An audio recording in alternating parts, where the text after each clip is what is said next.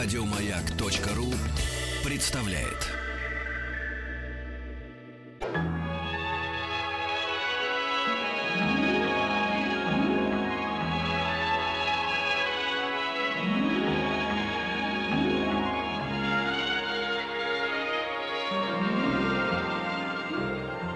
Уральские самоцветы. Добрый вечер. Здравствуйте, Вахтанг Махарадзе, Павел Картаев. Добрый и вечер. наша рубрика «Крылья советов», посвященная авиации. И сегодня у нас в гостях Николай Георгиевич Бодрихин, российский писатель, историк авиации. И а, второй выпуск у нас про Андрея Николаевича Туполева, русского и советского авиаконструктора. Добрый вечер. Добрый вечер. Мы остановились на том, что Андрей Николаевич Туполев строил не только самолеты, но еще и аэросани, аэромобили, глиссеры и торпедные катера и многое другое. Вот об этом бы тоже хотелось нам слегка упомянуть. Ну да, это, конечно, известно. Андрей Николаевич, он же был и гидроспециалистом по... Недаром ЦАГИ называется Аэрогидродинамический институт по его настоянию, в общем-то. И, конечно, его работы в области гидродинамики, в частности, вот э, в области торпедных катеров, они дорогого стоят, поскольку было построено, была выпущена небольшая серия его торпедных катеров Г-5, которые участвовали в Великой Отечественной войне, одерживали победы и были, естественно, таким серьезным шагом в упрочении отечественных вооружений. Большинство других торпедных катеров у нас были импортные, они поставлялись в Великобритании и США, а это были свои достойные торпедные катера стрельбой вперед, то есть достойные машины. И некоторые узлы для самолетов Андрей Николаевич испробовал на наземной, на, на водной технике, то есть на этих, на катерах, на глиссерах и на, на других, да, на другой Ну, технике. конечно, да. Его там аэро, аэросани, когда, когда участвовали выдающиеся э, профессора МВТУ, там, частности, академик Сидорин, о чем оставила воспоминания его дочь. Они делали пробег по Подмосковью, ехали в Хиржач, сворачивали влево, выходили к Александру, возвращались в Москву. То есть это, конечно, там это 20, начало 20-х годов, причем была поездка. Конечно, там это было испытание созданного им дюраля, этого кольчуг алюминия и многих приборов, в том числе и навигационных. То есть это же, в общем, все было методом тыка. На каких-то устойчивых связей не было в стране, не было наработано это, при его участии, под его руководством созданы и институты, такие как тот же ЦАГИ, тот же ЦИАМ, из авиационных моторов, тот же по материалам и другие, другие. То есть десятки, сотни институтов были включены в кооперацию, которая работала ближе к концу 20 века, которая создавала великолепные машины, такие как там, тот же Ту-22, Ту-154, Ту-144, Ту-160. Мгм. Это сотни э, предприятий в кооперации. Так уж получилось, что мы уже вторую передачу говорим о работе Андрея Николаевича. Ну, естественно, как и любой живой человек, он не только работает, но и отдыхает. И вот в вашей замечательной книге в серии «Жизнь замечательных людей» про Андрея Николаевича Туполева э, вы пишете об отдыхе в Крыму. Действительно ли Андрею Николаевичу даже запрещали одному выходить в море поплавать? Потому что там, как вы пишете о лодке со спасателями, да, которые Ну, он постоянно был их очень преследовали. азартный человек, это знали, и дочь его там предупреждала, в общем-то. Хотя охраны, э, на удивление, на мое, к моему удивлению, охраны ни у кого из генеральных инспекторов не было. Ни у Туполева, ни у Королева, ни у Сухого, ни у кого не было, ни у Челомея. То есть это удивительно. Настолько... А вот э, то, что он азартный человек, то она предупреждала какие-то местные службы, и они следили за ним очень внимательно, потому что он любил там, мог увлечься, уплыть далеко, а там уже человек, он был пожилой, сами понимаете. Но спортивный человек, Ну, да, и в волейбол ну, любил да, да, он поиграть. любил, да, да, да. Но вот он, конечно, его очень подкосил, конечно, смерть супруги, после чего он резко сдал. Ну, Так сказать, так он, конечно, несмотря на свои проблемы с легкими, с резе- на резекцию легкого, то есть он был очень такой спортивный, ну, очень такой человек, конечно, мотор. Мгм. То есть горящий человек, энтузиаст большой, конечно. И своими успех- успехами советской авиации, я думаю, обязана во многом именно его, его характеру, характеру такого победителя, борца, творца. Мгм. Напомним, что супруга владела четырьмя или даже больше иностранными Ну, языками. Да, она, имела, она была из да, дворянской семьи, имела, соответственно, того времени образование. И, конечно, была такая. Мгм. И Андрей Николаевич, конечно, очень к ней так тепло относился, очень любил. У Андрея Николаевича не было охраны, но была спецсвязь, да, на даче в Крыму. Там ну, какой-то естественно, специальный конечно, телефон, да, да, который- да, и на даче в Подмосковье. Сначала, э, которая была там, в районе Жуковского, потом, которая была здесь, уже на северо-западе. Везде у него присутствовала спецсвязь. Мгм. И э, как хобби увлекался киносъемкой, кинокамера, он да? был большой фанат. Я пытаюсь все время найти Вот, на хотел вас спросить, приеме, да. но вот пока не нашел. Ну, вроде похож так издалека, потому что Ага. таких детальных кадров мало. Это на встрече Гагарина э, вот Хрущевым Мгм. В аэропорту Внуково, по-моему, да, в 61 году. Да, да, да, да, да. Где он идет, знаменитый, когда у него развязался шнурок там, да, и такое интересно. Там якобы Андрей Николаевич очень э, так активно работал, много снимал, и по, по предложению самого Шелепина отдал ему камеру, и ему отдали, вернули ее уже без пленки. А пленка осталась в архивах КГБ, наверное, да? Наверное, да, потому что ее больше, больше ее не видели. Да. Вот бы посмотреть. Но хотя бы его семье, это сейчас она э, принадлежит, наверное, внуку и внучке, то есть это со стороны сына и дочери, у него остались тысячи, тысячи километров пленки, которые никто еще и так и не особо не просматривал. А Где же их можно найти, посмотреть? Они действительно Это сохранились, у них, да? У них, конечно, я думаю, они сохранились, да. Мне Вуль давал небольшие, так сказать, небольшие кусочки, я, их- я их видел, но он говорит, что тысячи метров пленки, это, говорит, отдельная работа. Вуль это зять, да? Да, да, да. Вот он, к сожалению, ушел несколько лет назад. Он до последнего дня уже далеко за 80. Каждый день ехал на работу общественным транспортом, работал в отделе двигателей. То есть такой очень интересный, конечно, тоже человек. да. А фотографировал он все подряд или у него были какие-то, не знаю... Кинокамера, кинокамера. А, в смысле, Кинокамера. Съемка, Да. съемка, да. У него такая мощная Да, да, на да, турели, да, да. три объектива. Да, да, да, у него какая-то импортная камера, он там э, сам купил, покупал себе в Штатах, Мгм. будучи в командировке, он такой был очень такой... Приличный, причем, по-моему, 16 Да, миллиметров, да, даже да, не 8. энтузиаст, энтузиаст режиссер в нем э, тлел, но, но не реализовался. Не, ну он был режиссером, но другого авиастроения, Ну, крупнейшим, да. Но вот кинорежиссер тоже, видите, где-то еще не открыт. А это говорит, что у каждого мужчины, кроме работы, обязательно хобби и увлечение должно быть в Ну, любом конечно, случае. Я согласен, да, конечно. И городошник был знатный, да, в городки любил играть, э, бросать биту. да. Ну, это все там э, эти деревенские игры, все там гонял папа, это он э, с детства помнил и, конечно, хорошо знал, да. Да. А, Ну, давайте вернемся тогда к рабочим моментам, связанным с Андреем Николаевичем Туполевым. Известно, что он э, очень сильно переживал катастрофы, да, и две катастрофы за один год Ту-22, и потом испытание в воздухе. э, Случилась тоже неприятность, когда перехлестнула шланг, да, зажала элерон, и Ну да, конечно, Павел. катастрофа всегда тяжело. А У него, сами понимаете, техника была новейшая, очень сложная и уже такая на, за гранью, как, как писали, за гранью возможного. То есть это северозвук и большие высоты в несколько десятков тысяч. То есть это, конечно, м, риск большой и много, более двух десятков летчиков, которые работали летчиками-испытателя Туполева, погибло. То есть это, конечно, большое число, и, конечно, он очень, так сказать, эм, переживал, со многими он был дружен, э, и с Алашеевым, э, насколько вот я помню, и ну, со многими-многими. И, конечно, любая такая потеря была для него. А сам самолет, он уже шел впереди, он один из первых, ну, фактически, де-факто считается второй, создал первый э, реактивный бомбардировщик Ту-12, который полетел 24 июля 1947 года на, на два дня, 27 июня 1947 года, на три дня позже, чем Ил-22, четырехдвигательный реактивный бомбардировщик Ильюшинцев. Но Ил-22 не пошел в серию, а Ту-12 пошел. Стал морским, э, брал на борт торпеды и стал торпедоносцем, служил в частях флота. Да. А это э, происходило с каких-то, не знаю, политических, внутренних причин или объективно, а, потому что самолет был лучше? Ну вот э, Илюшин не пошел в серию, а Туполев пошел Ну, в серию. четырехдвигатели, представляете, это, это же деньги огромные, во-первых. Да, и там, это надо было чем-то мотивировать. А был уже у них неплохой самолет Ил-28, который был выше по скорости Ту-12, больше по высоте, по маневренности лучше, но имел меньшую боевую нагрузку. Чем, что, чем Туполев и аргументировал, и с чем согласились моряки, приняв его на вооружение флота. То есть он брал там две торпеды, и это был то, что не мог себе взять Ил-28. Или тот же Ил-2, ну Ил-22 просто дорог, четырехдвигательный, представьте себе. Да, ведь э, стоимость двухдвигательной машины меня поразила, не на- на- нашел в одном из трудов, она в 8 раз превышает стоимость однодвигательной.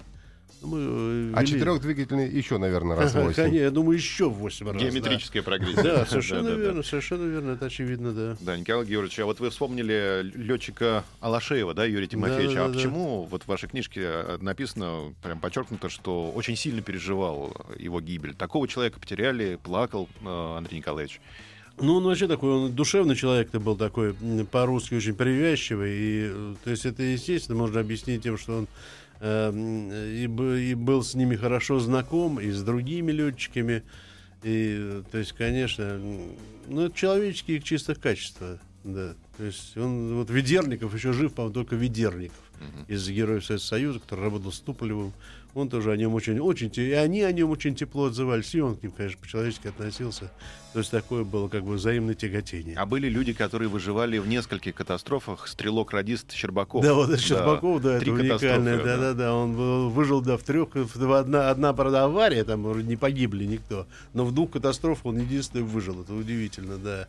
И вот Андрей Симонов пытался с ним встретиться, уже нашел его адрес, но, к сожалению, чуть-чуть опоздал, Эх, да. Да, да, да. Буквально на несколько месяцев, да. Давайте мы сделаем, наверное, небольшую паузу сейчас, возьмем, а потом вернемся к нашему общению. Сегодня мы продолжаем разговор об Андрее Николаевиче Туполеве. И у нас в гостях Николай Георгиевич Бодрихин, российский писатель, историк авиации. А, Вернемся скоро.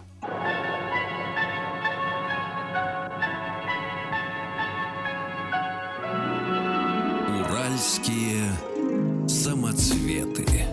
Добрый вечер, Вахтанг Махарадзе, Павел Картаев. Это «Крылья Советов». У нас в гостях Николай Геор- Георгиевич Бодрихин, россий- российский писатель, историк авиации. И мы продолжаем разговор об Андрее Николаевиче Туполеве, русском и советском авиаконструкторе. Пассажирские перевозки начались э, в реактивную эру на самолете Ту-104, да? Ну, конечно, да. Давайте это- об этом самолете поговорим подробно. Да, ну это он был сделан, э, очень был удачный, скажем прямо, вот самолет Ту-16, который Туполев построил ну, еще в, в конце 40-х годов. Э, И на его базе, то есть насколько самолет был удачный, это было всем очевидно и понравилось очень Сталину, который даже предлагал ему удвоить количество двигателей у корня крыла. и Как у сделать- кометы, да? да-да-да, и сделать стратегически, но тут сказал, что не получается. Хотя он сделал Ту-110, который имел 4 двигателя, имел в корне крыла, который, там, в общем-то, летал и в аэрофлоте, но в серию широкую не пошел, да. А Ту- э, Ту-104, конечно, их было построено более 200 штук. Ходят такие слухи, что он был очень аварийный, ну, очень аварийный его назвать нельзя. Э, Лично я летал на нем там несколько десятков раз, так сказать. Но около 20 катастроф он имел. Но это, я считаю, очень немного по сравнению с кометой. Комета англичане, конечно, заплатили дорогой ценой за то, что она стала Комета-1, стала первым реактивным пассажирским самолетом. То есть они специально ее под это делали. И, представляете, было построено 9 штук, из них 5 погибло в авиакатастрофах, унеся жизни сотен людей. То есть а четыре других просто были отозваны и больше это никогда не поднимались в воздух. Больше 50% считайте, Ну, что... правильно, это 60%. Это, это, А очень если много. считать Ту-104, то получается 200 было построено Да, и 20 более, катастроф. более 200. Более 200. Да, Ну, и около 20, там точных данных, к сожалению, до сих пор. Но около 20, да, порядка 10%. Особенности пилотирования, да, были сложные у этого самолета, у 104 Ну, там разные, видите, там до сих пор непонятно, что такое подхват. Мгм. До сих пор вот непонятно. Да. Вот мне точно. и Я обсуждал это и с известными летчиками, и они разные трактовки. А что происходит с самолетом? А что То есть такое подхват, да? пере- Как-то Ну, это самолет подбрасывает, на да? большой высоте, да, он вдруг, э, вдруг резко набирает высоту. Теряет Резко скорость наберу- и да, да, срывается в сваливается стопор. на крыло, резко набирает э, и знаменитые этот, э, вот, э, переговоры кулерчика Кузнецова, которые вроде бы, но вр- вроде по последним данным это не подтверждается, но якобы он перед гибелью как и говорят некоторые, он сообщал показания приборов и говорил, что происходит с самолетом. Но вот некоторые ребята, у меня знакомые, которые слушали эту запись, там говорят, этого нет, ничего невозможно услышать, просто, ну, ругаются люди, все понятно, что там такая ситуация. Но, тем не менее, вот э, это была, в, общем-то, наверное, это была плата за попытку летать на больших высотах, где, конечно, сопротивление воздуха ниже, скорость выше и вроде бы проще, э, встречных меньше, а плотность воздуха невысока, и вот всякие эти, а там же есть устойчивый, как Гольфстрим, э, имеются ветра устойчивые на больших высотах. Представляете, и вот дирижабли современно они применяются, запускаются на большую высоту, и он четко-четко проходит куда надо, и с известной скоростью. М.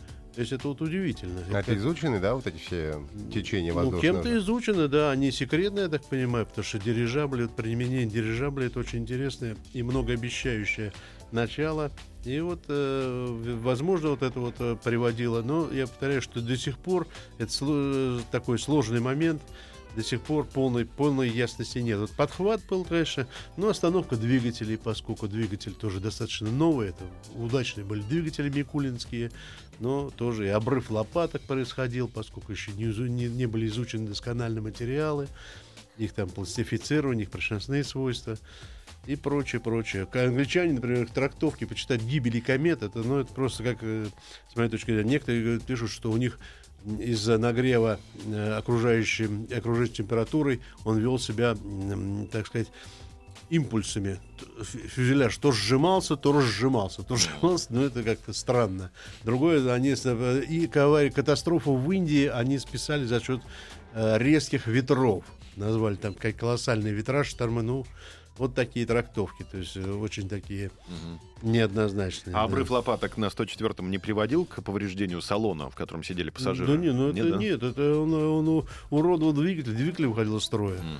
А на одном двигателе он так, э, в, такой, в такой схеме, когда два двигателя ближе к фюзеляжу, он все-таки, наверное, не очень хорошо летел, да. Оно сесть мог с одним двигателем? Ну, да, да, это известный случай, да. Хотя известно, по-моему, больше случаев, когда приводило это к катастрофе.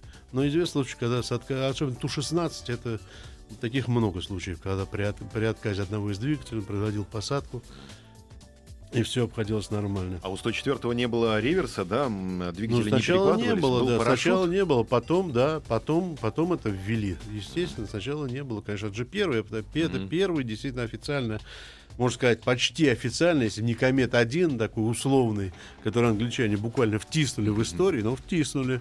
Да, и вот Ту-104, когда летал Ту-104, это, по-моему, 56 по 58 год, не, не летал ни один другой реактивный самолет мира. Еще Боинга 707 не было. Комета была временно снята, и вообще собирались на ней поставить крест, даже сами англичане. Но потом, так сказать, ее возродили, сделали достаточно удачный Комет-4, который, в общем-то, и где-то покрыл недостатки вот этой кометы первой. И вот в это время Ту, Ту-104 летал один. Там, конечно, интересный случай, когда Хрущев, он любил такое показательные всякие эффекты. Он э, в Англию отправился, отправился сам приплыл на эсминце, по-моему, да, вместе с Туполем, а туда велел э, э, пригнать Ту-104. И сел Ту-104, красавец, он был больше этой кометы раза в два. На высоком шасси, просто англичане там были поражены. И говорят, ну, у русских одна... И начали тут же писать, что у русских это одна машина, там, и еще даже подглядели, что она там не оборудована внутри. Хрущев-то, видите, он приплыл, а на этой... Хрущев спросил у Андрея Николаевича, «А сколько у нас их есть? Он говорит, четыре на заводах, гоните все сюда. И все четыре тут в, это, в Хитрово приземлились. То есть, конечно, для англичан был удар. И, в общем, конечно, су- такое в годы холодной войны. А сам Хрущев опасался летать на нем?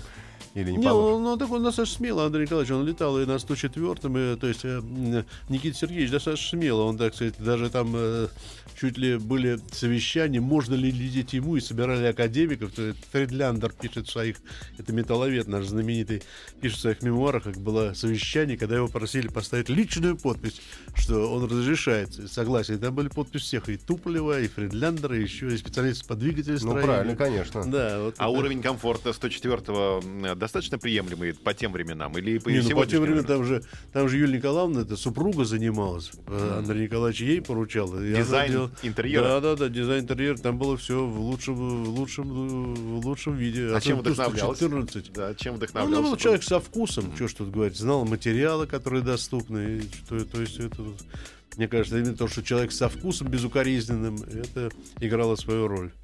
И Ту-114, знаменитый перелет в Америку, где уже сам Хрущев был на борту, и потом, а, потом и Туполев, и его сын, то есть там перелеты такие. Это тоже был колоссальный удар для американцев. Представляете, Ту-114, в общем флагман Аэрофлот, это гигантская машина свыше 50 метров длина. Это современный Ту-95МС, который у нас есть на вооружении, стратегический бомбардировщик. И, конечно, это там выстраивались очередь, в которой народ стоял сутками.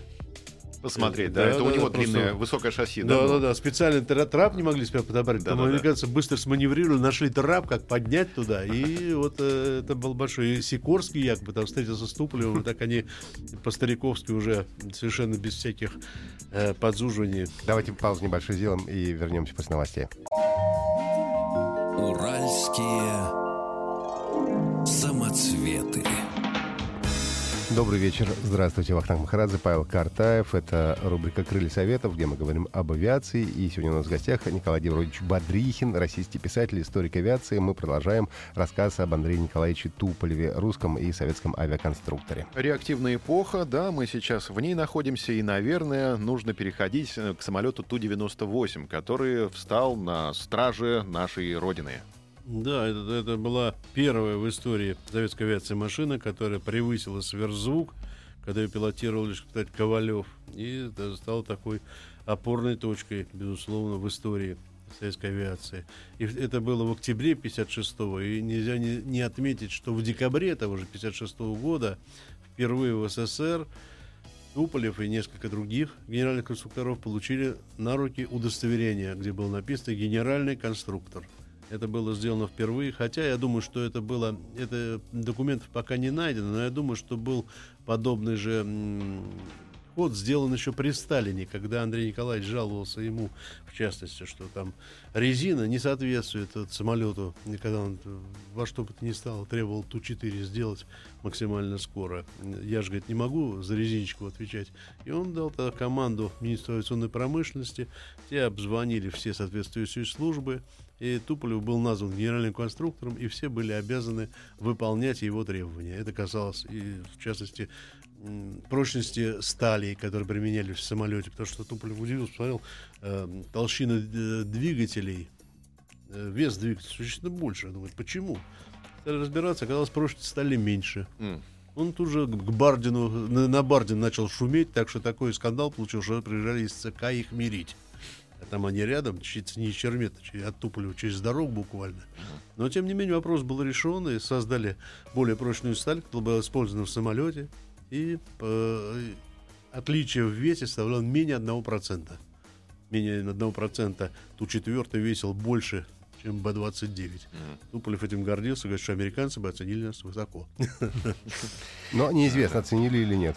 Ну, он уже к тому времени устаревшей машиной был, то есть это, в общем-то, было такое. Но, конечно, подтянули нашу э, разорванную страной промышленность до уровня достаточно высокого, то есть это было правильное решение, по-видимому. И создали такой, условно говоря, стратегический самолет на то время. Бомбардировщик. Бомбардировщик, которого не было, да. Сверхзвуковая. А какая у него скорость была? Один мах или больше? Не, ну это Ту-4, это еще какие там, никаких мах не А, было не- и речи, он же винтовой, да, А. да. Это тот же Б-29, который наши ус- успешно колотили в Корее, наши летчики. Даже майор Григорий Иванович Харьковский сбил три Б-29 в одном бою. Это самый результативный бой Корейской войны. Фантастически, да. Да. Вернемся к делам мирным. да? Давайте переходим, наверное, к м, Ту-144. Два наших любимых самолета надо успеть рассмотреть в этой передаче. 144 и 154 самый массовый. Ну, Ну, да, начнем да, конечно, да. со 144 Да, ну 144 было как бы соревнование, которое несколько раз навязывалось и, и принималось с удовольствием Советским Союзом с Западом, когда было заявлено и англо-американцами. И американцы сначала пытались участвовать в, сорев- в этом соревновании о создании сверхзвукового пассажирского самолета. И, конечно, тут Туполев с блеском вышел первым, уже, уже глубоко пожилым человеком и больным. С блеском вышел первым из этого поединка.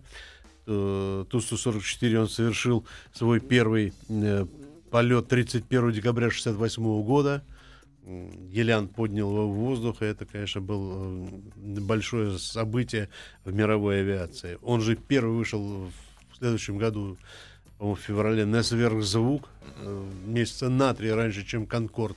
А Конкорд, хотя до сих пор англо-американцы, они, так сказать, считают, что вот Ту-144 это чуть ли не копия Конкорда. Я как-то с ними имел споры, говорю, ну какая же, ребята, это копия, когда он везде был первым. Они, так сказать, развивали рты, но что-то пытались все равно, тем не менее, возражать. Смешно вы описываете разговор Туполева с Еляном, когда Елян сидел, уже ждал команды на взлет. А, ну да, Андрей И Николаевич, Туполев да, появился, да, да. и сказал, 048, это я. Я вас понял, сказал Елян. В нарушение всех правил радиообмена э, повел себя Андрей Николаевич Туполев. И э, как прошел, как прошли испытания Ту-144? Были какие-то накладки? Ну, Может если быть, накладки, естественно, всегда случаются, но так, в общем, достаточно чисто прошли испытания, и самолет достаточно быстро был передан, в общем, в серию. И я считаю, что то, что он не состоялся в серии, это был уже такой дурной сигнал, но это пришло другое поколение, которое было не, не готово жертвовать всем ради общественных интересов. Уже ушел Дементьев, министр авиационной промышленности, уже не стало Туполева, а вести, конечно, такую сложную машину было весьма сложно. Хотя вот как вспоминал Ведерников, я с ним беседовал на эту тему, летчик испытатель говорит, летать на Ту-144 было удовольствие. Он мягко поднимал тебя в воздух, ты на большой высоте, просто это ни с чем не сравнимое удовольствие. а потолок у него какой? Ну, да, я думаю, потолок у него около 20 тысяч. Ух. Да, то есть он, э, это серия очень такая... Ее пытались на- навязать военным. Вот Василий Васильевич Решетников, э, которому сейчас уже 97, но он в здоровом уме трезвой памяти, он помнит, как он от него отказывался. Потому что говорит, такая однорежимная машина уже тогда, они понимали и говорили, однорежимная машина не годится. Зачем мы будем ее засекут? э, Она стоит дорого, засекут радары и собьют дальние ракеты. Что? Но, как говорят, Да. что и- как и Конкорд, так и Ту-144 в результате отказались от них как раз из-за высокой стоимости этого Ну, проекта. конечно, да, да, да, да. И стоимости топлива и самих машин, да. Ну, конечно, это, п- повторяю, что это на всех, на чиновников всего, дополнительные требования. Э, Заставляло их быстрее поворачиваться, реагировать. А это большинству людей не нравится, к сожалению. Да, ну, А те- сколько было выпущено Ту-144? в 44 было выпущено 16 штук, время как Конкордов было выпущено 20. То есть примерно одинаковое число. И, конечно, вот эта трагическая сыграла роль, это катастрофа в Париже уже после смерти Андрея Николаевича через год, когда он, в общем-то, ну, скажем, до сих пор по непонятным причинам, ну, я думаю, из-за того, что просто и помеха миража в воздухе была, и несколько такие действия летчика, может быть, не совсем э, верные. И он, так сказать, упал э, около Ле Бурже, разбился. Это на весь мир был резонанс, конечно, и, так сказать, после этого э, наши чиновники, они вот парировали, конечно, наскоки политического руководства и требования что-то внедрять машины. Хотя он летал, в общем-то, хорошо. Вы помните, он летал, летал, по-моему, в Алмату, Москва-Алмата, совершил десятки рейсов, перевез тысячи пассажиров. То есть потерпела одна тоже, но была условно, можно назвать катастрофой. Он просто он, он сел на вынужденное в поле и задавило двух э, человек, которые сидели в фюзеляже, двух инженеров. Да, все остальные члены экипажа остались живы, а вот два инженера, которые были в фюзе- фюзеляже, они погибли. Это да- даже был не штатный рейс и не пассажирский, а просто такой. Но при этом сел на поле нормально. Да, да. сел, остался цел, в общем-то. И до сих пор вот недавно еще находился в летном состоянии, последний Ту-144, находился он в Жуковском, совместно какая-то была российско-американская программа, но, по-моему, все, его там уже нет.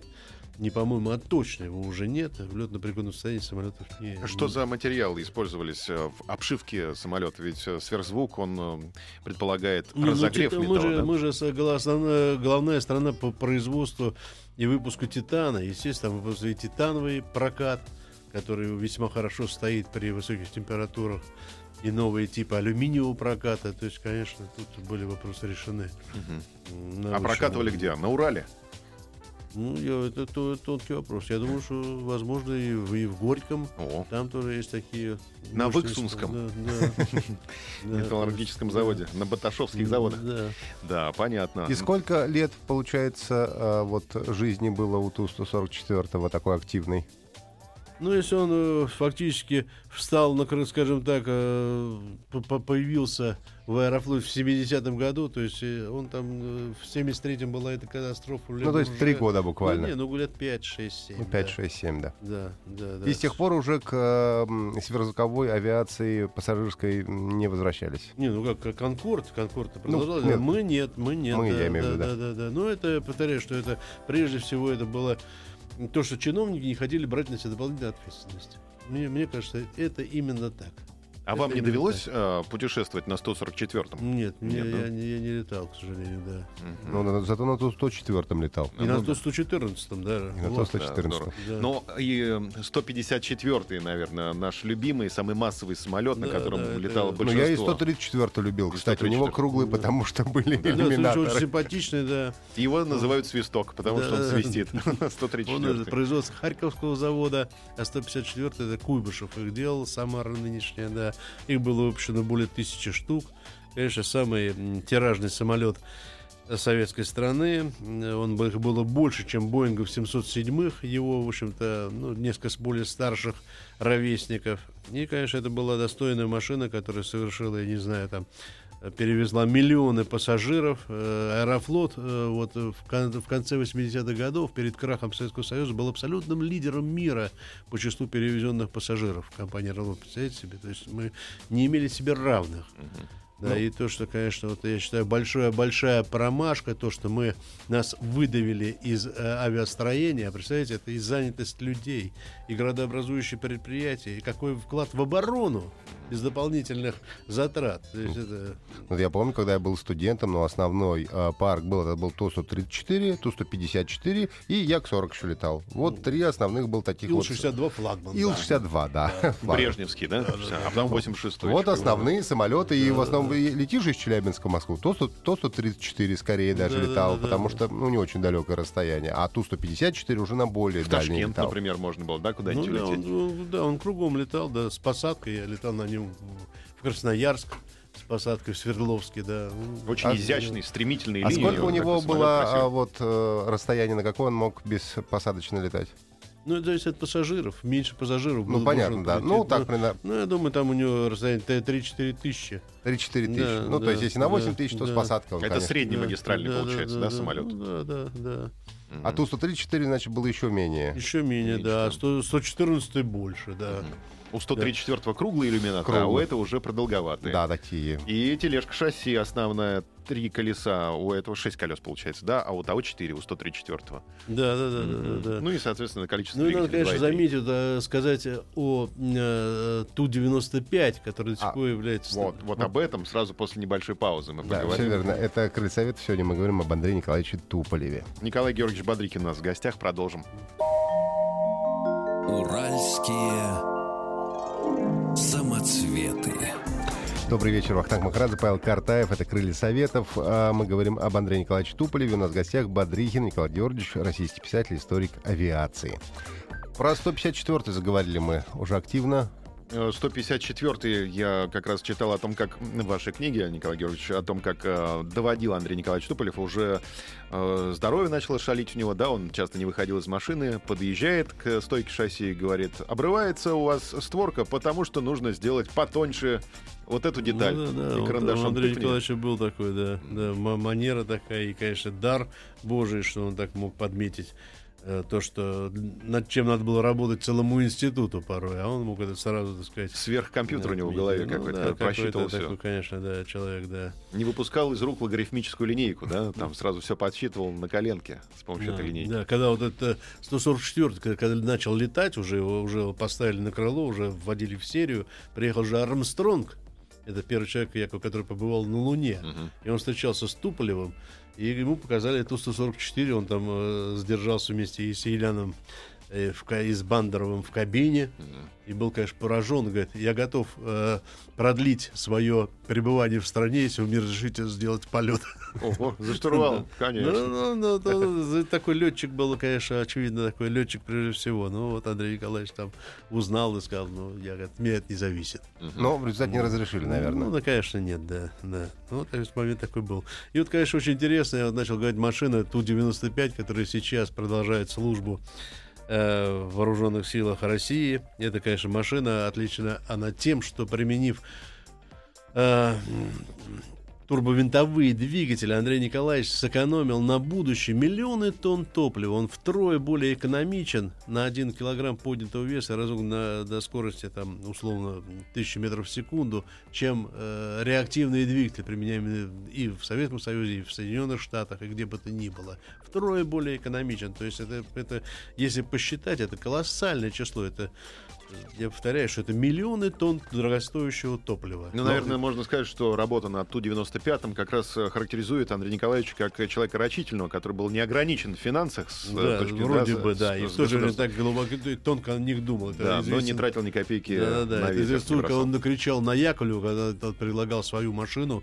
вместе с Туполевской, там, Ту-22 и с Суховским э, Т-4. Мне говорит, ты что, хочешь, чтобы вся страна в трусах стала ходить? Он такой с юмором был специфическим. Но это уже отдельный Но, но вопрос. с другой стороны, ведь у турбовинтовых э, у них и скорость меньше Ну, получается. не намного, Не ну, скорость, ну, 50 километров, да, он не додает скорости, представляете, с Б-52, со своим ровесником, кстати. Ровесник его Б-52, да. Ну, до 50 километров скорость меньше. Но, представляете, то топливо, он может его и меньше взять, при том, при том, при, при- Но по идее, тогда у него Да. получается, он дальше может долететь. конечно, и дальше долететь, да, да. Да, При таком же есть- количестве топлива, как да, у реактивного верно, самолета. да. То есть это, это было, я считаю, э, на него мало обращать внимание, но одно из гениальных решений Туполева.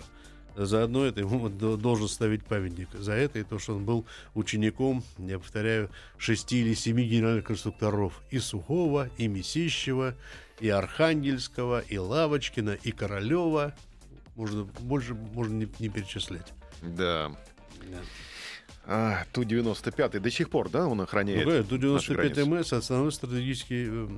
эм, Вот американцы, видя его сейчас с авианосцев, радостно кричат «Бабушка! Бабушка!» Бабушка.